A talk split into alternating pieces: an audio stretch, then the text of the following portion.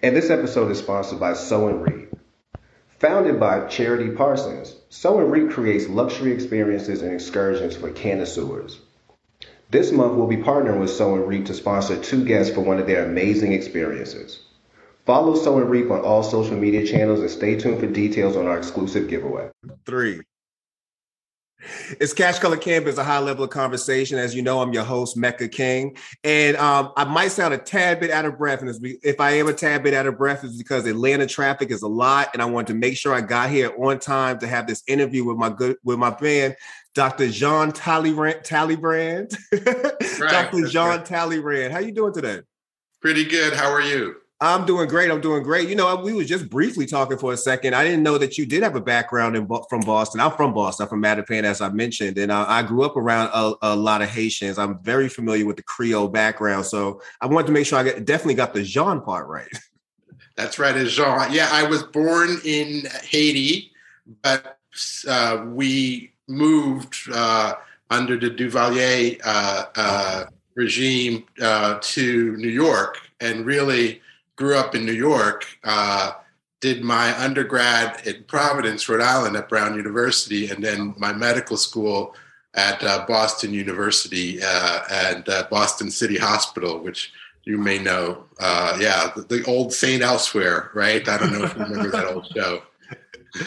That's amazing, man. You know, you you just spoke some some some real history. Like I I grew up. I was very familiar with um, Aristide. I, I I knew about um, um, um, Papa Doc as they used to call him, but I'm more was familiar with Aristide's um, um, term. Mm-hmm. So it's crazy. So you came to America around the time that um, a lot of Haitian American, well now Haitian Americans were coming to the country.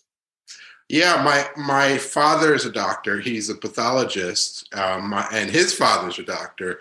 Uh, so we had sort of this, you know, public health, general practice lineage, and uh, um, at the time, uh, the uh, uh, the Duvalier, Baby Doc, and Papa Doc were were um, preventing folks, professionals, from leaving the country. So um, we had to escape in, in a way. My, my that's the long story. yeah. Uh, but but I was just a little baby, so I don't remember any of that. Uh, but my my dad had to uh, figure a way out to, to escape the, the country, and, and uh, we eventually ended up in, in New York. Oh, that's what that's what that's amazing, man. So, uh, well, you you definitely gave us a good little background about yourself and how you got well how, how you got into the medical field. But I really want to know how you got into the cannabis part of that. Um, what, what how did you how did you transition from being in the medical field to wanting to di- take a deep dive into cannabis?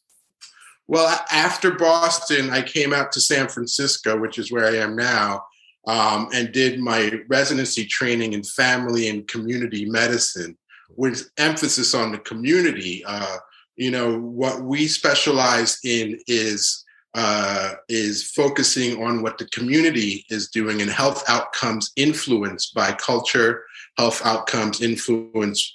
Um, what was I telling my partner the other day? You don't want to tell somebody to take a blood pressure medicine when they believe that traditional Chinese medicine is is what is what's really going to cure them and that's what they're going to use anyway so you want to work with where they're coming from yes. and and and try to bring your scientific background to it and really uh, try to influence the health outcome that way uh, and and what uh, well, I was in San Francisco, which was the birthplace of the medical cannabis movement, and everybody around me was using this herb, yeah. right? and so I uh, I learned about it. I, I I learned about it. That was what the community was doing, and they came to me and told me, you know, it was helping them with pain. They'd hand over their opiate prescription, say, "I don't need this anymore," which shocked me because usually patients come to you and say, uh, "Can I have some more?" Yeah. so it was just the opposite, right? And yeah. so I said, "I've got to figure out what what it is about this." Uh, so I dived into the community and learned a lot about it, and have been evaluating cannabis uh, users for more than twenty years now. Wow. So was initially was it a hard sell for you? Um, I know a lot of medical professionals, even up until this moment, are still kind of wrestling with the fact that cannabis is is becoming a, a pain relief and, an alternative medicine that people are turning to. Initially, when you started first hearing your patients say, "I'm turning to this," was it a hard sell for you to kind of buy into the whole hype of, of around cannabis? Well, you know, you have to be open-minded, and I guess I was at a at a hippie residency, one of the rare hippie residency programs, uh, where you know where my mentor would take me out for green tea ice cream meditation. And he was also a, a licensed acupuncturist himself. And so we, we really had this perspective of you know you're not the dictator. You're, you're not the the uh, patriarch. You are you are the guide. You you need to go in there with an open mind and listen to what they're doing and in that way you get more compliance with with things uh, so i was open to it i you know it's the way i was trained and um, I just listened, you know, and tried to understand the science behind it. And at the time, of course, there was very little science, or, or what there was was purely on THC. Um, now it's it's much broader. Yes, it is much broader, and there's and there's a lot more work to, that still needs to be done, especially in the medical field. There's there, we we definitely need to be able to get to a point where we could teach more students, medical students, going forward about the the the positives about cannabis. Absolutely. Well, that you know, that since then there has been the discovery of the endocannabinoid system, yes. um, which is not taught in medical schools uh, and will be one day. It's a pretty amazing system that really um, has influence in neurology and immunology. Um, that's why you hear things like uh, uh, there's a potential for for CBD to prevent COVID. Uh, mm-hmm. You know, you're hearing all these things thrown out. Well, it, it you know it influences the the immune system, and so that's really um, where we are. We're we're at the very beginning of understanding it, and so sometimes these claims are a little hype, but but it's a very interesting system. Yeah, it is. And, and the endocannabinoid system is very interesting. And it's, it's kind of shocking that it's not being taught. Like, why do you feel like it's, it's taking so long for it to be taught in medical schools?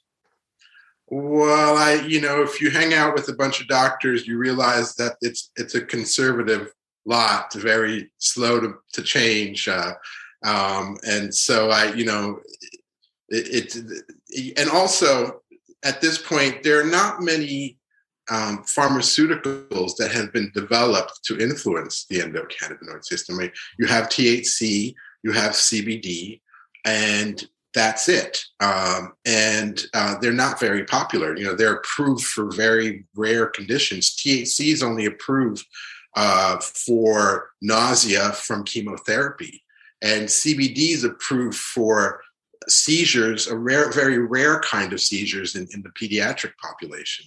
So um, it's not broadly used. I think part of the problem, really, and, and tell me if I get too deep into this, uh, but the problem is single agent pharmacology versus multi agent pharmacology. And let me explain. Yeah, please. Most pharmacology is one single agent, one drug, one chemical.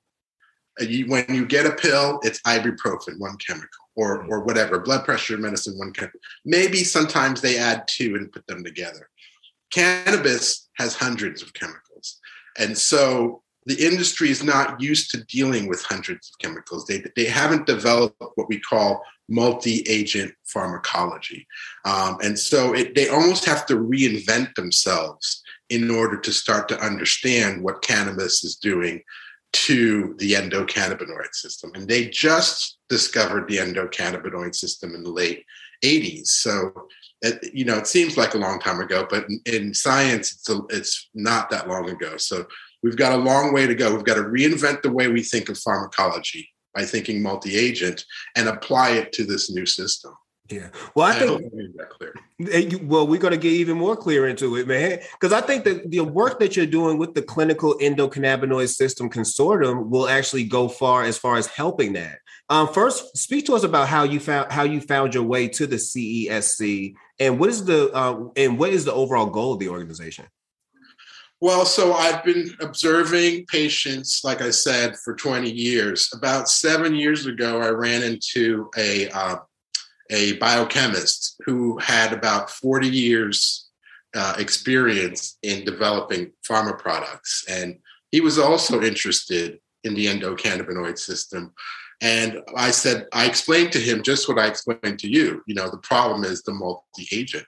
And to and to him, that was he loves puzzles. And and I said, take take us through this puzzle. So we founded the CESC about seven years ago, and we decided to take this approach of deconvoluting or untangling this idea of multi-agent pharmacology with cannabis, um, and and that's what we've been doing for the past seven years, essentially.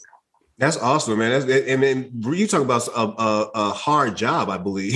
you know, trying to untangle all that and then also make it make sense to say a layman like myself has to be a task. Oh yeah, and there's very little support. You know, the cannabis industry just wants to sell their weed, right?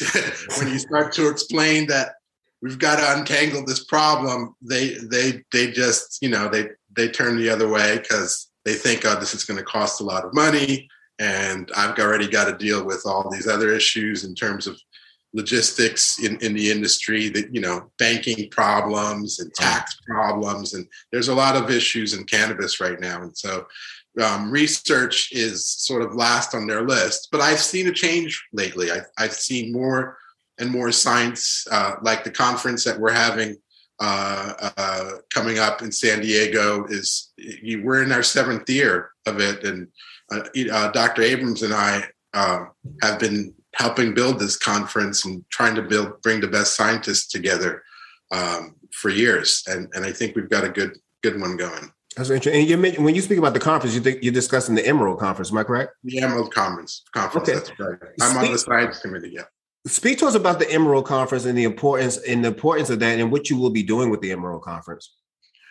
Well, I have a presentation, but what we've been working on, we have a committee of folks that really pull out the best uh, research regarding the products, analytics of the products, the agronomy, how it's grown, um, and uh, uh, genetics behind the, the products and the people who use it, um, and as well the clinical evidence of what products are, are working. So we try to look at those categories and pull pull the request abstracts and presentations for for the best of those. And it's really been a, a science focused conference. So a lot of uh, science geeks and nerds uh, talking a, a, about it. And and uh, uh, and yeah we've been really uncovering a lot in terms of of uh, of what's going on so we're trying to push that to the mainstream I pray that you do because even as you mention it, it sounds like it's something important, but it doesn't sound like the sexiest thing. Like when I think about conferences, I'm thinking about cannabis conferences. I'm thinking about bumping into Mike Tyson, and I'm thinking about um, NBA players and all kind of people getting into the space. But you're touching it from a point of view that we really need to start really trying to figure out, which is the science of cannabis and how this is honestly working with our bodies it's getting more popular. And this year, the conference was bought by MJ Biz. Yes. And MJ Biz has been one of the most popular conferences in the industry, more from a business perspective. But now that we're merging the business with the science, the, the industry is getting more scientific. It's been years where where a lot of these products, even though they were taken out of the criminal world, they were still sold with the old criminal criminal ideas. No science behind it, just a lot of myth. Yeah. Um, and uh, and now finally, science is coming to making sure that these products are validated, um, and uh, the consumers getting more savvy now that it's out there. So it's really um, it's joining these two worlds, which is great. Yeah, you know, you briefly touched on something I did want to speak about, and that's uh, a lot of the the the the miscommunication and the misinformation that comes around cannabis and CBD. One thing was um, the the the cure of COVID. You know, I started seeing that pop up on my timeline, and I'm like, I refuse to engage in this because there's no way there's been enough of research done between when COVID started and right now that you can prove that. What do you do? What do you think we can do, especially from your background, as far as far as the deep, as far as somebody who is really involved in the science of it? What can we do to start combating some of the false narratives that we hear about CBD being this miracle drug and this miracle, this miracle thing that could just solve every single problem you have?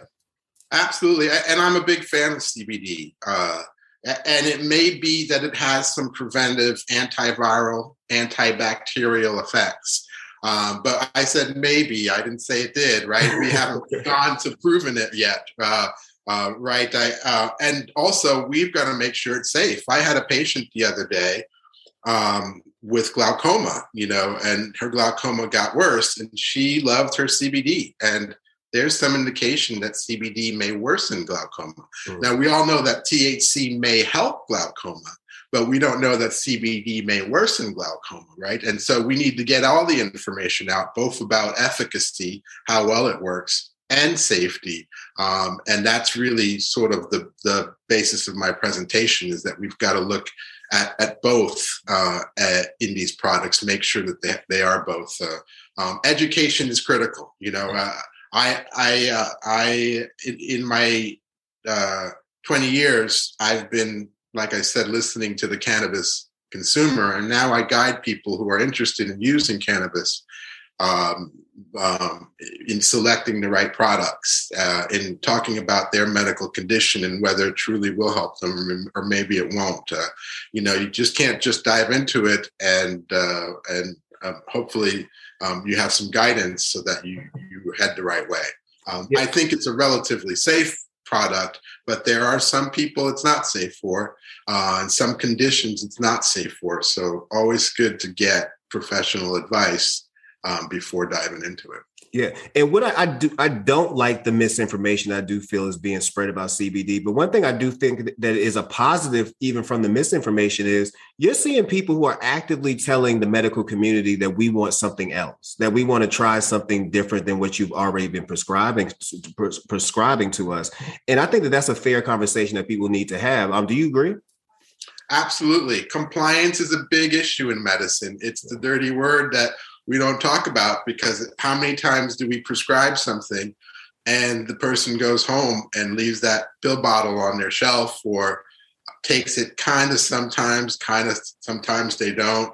Uh, it's a big issue. And then we're trying to get our data from real world from we get our data from very strict clinical studies but in the real world how are they really using that product and, yeah. is it really effective for lowering their blood pressure or what have you um, so compliance is critical listening to your patient is critical in terms of of, uh, of get of having that exchange of information really yeah. Circling back to the CESC, um, the dosing, the dosing, um, excuse me, the dosing project, that's your flagship initiative. Um, speak to us about the dosing project and what that, what that, all that entails. Um, the dosing project is is a surveillance study. Really, it's basically a step. People are out there using cannabis, and there's no FDA oversight, and the FDA is really established for safety of of medicines.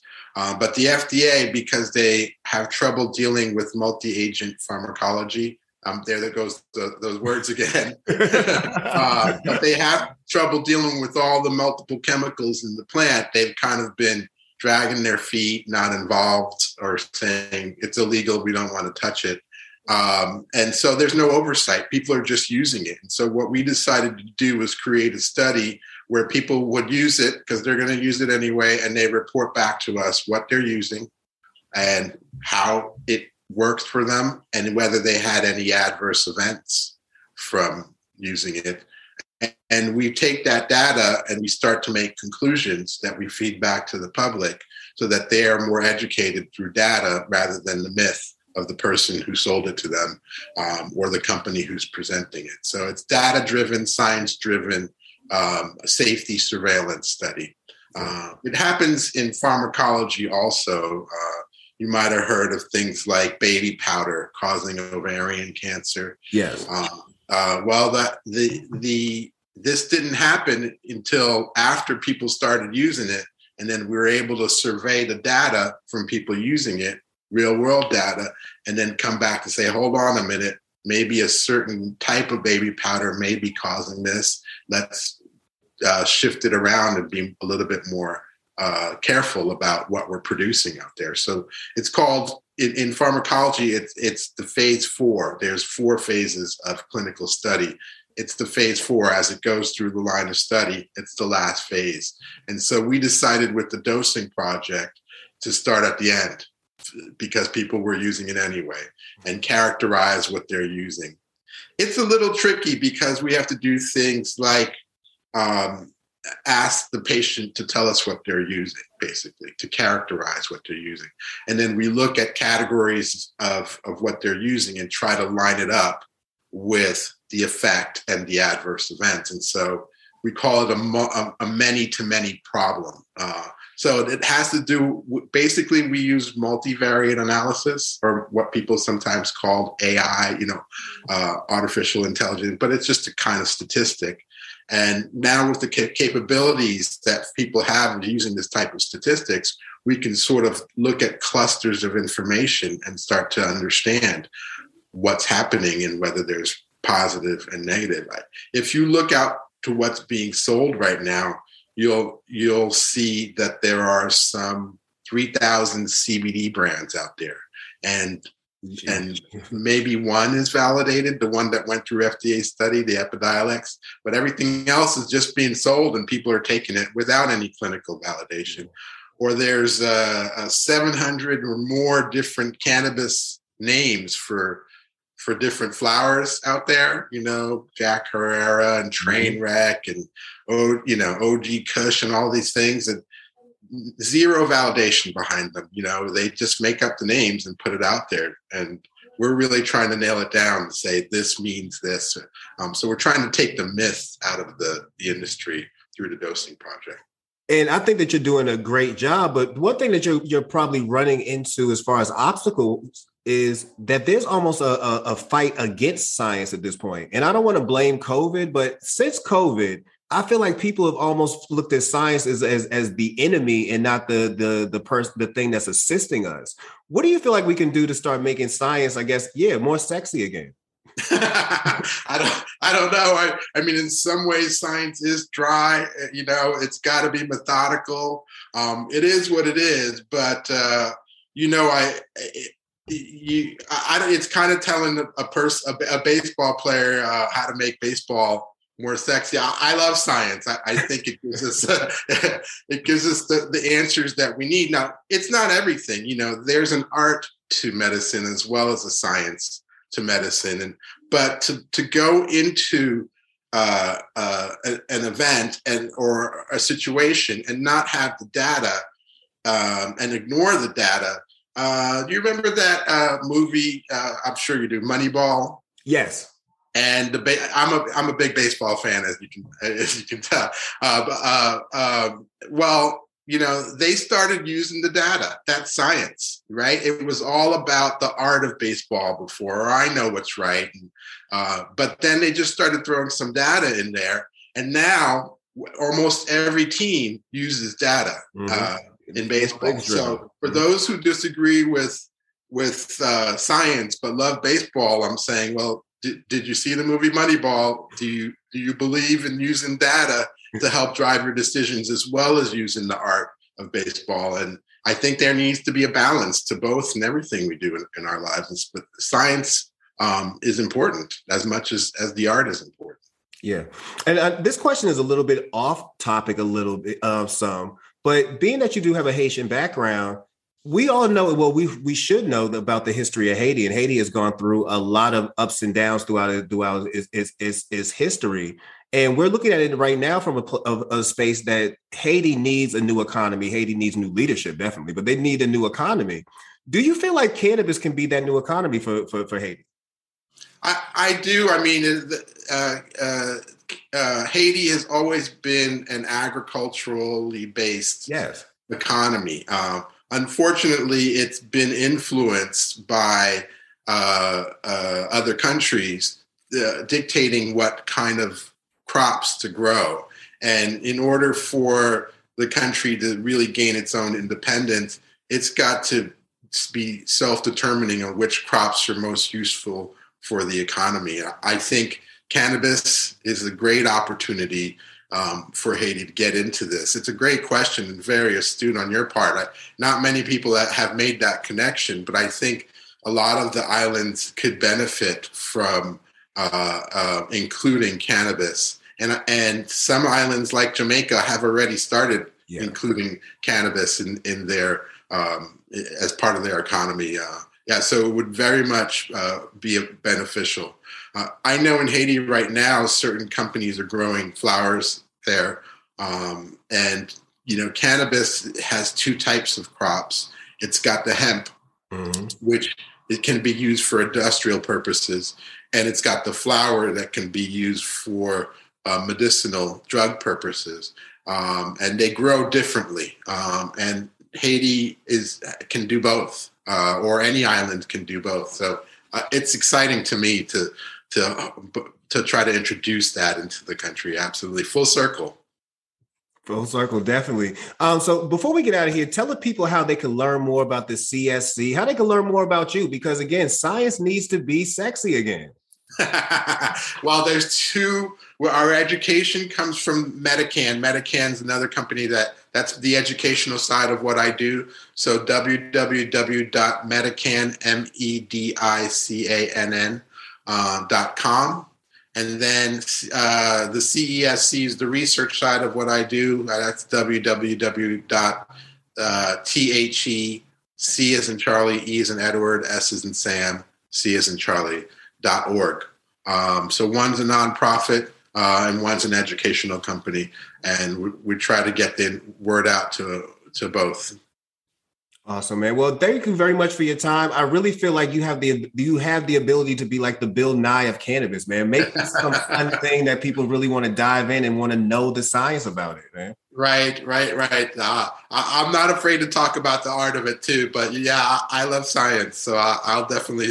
Uh, that's that's what I studied, so that's what I feel most comfortable with. Well, Dr. Dr. Jean, I appreciate your time with us today, and I really wish you great luck with everything you're doing, and I wish you luck at the Emerald Conference. Uh, absolutely, thank you, appreciate it. We look forward to having a great time there. No problem, and that's Cash Color Cannabis, a high level of conversation, a high level of conversation. And this episode is sponsored by Sow and Reap. Founded by Charity Parsons, Sow and Reap creates luxury experiences and excursions for connoisseurs. This month, we'll be partnering with Sow and Reap to sponsor two guests for one of their amazing experiences. Follow Sow and Reap on all social media channels and stay tuned for details on our exclusive giveaway.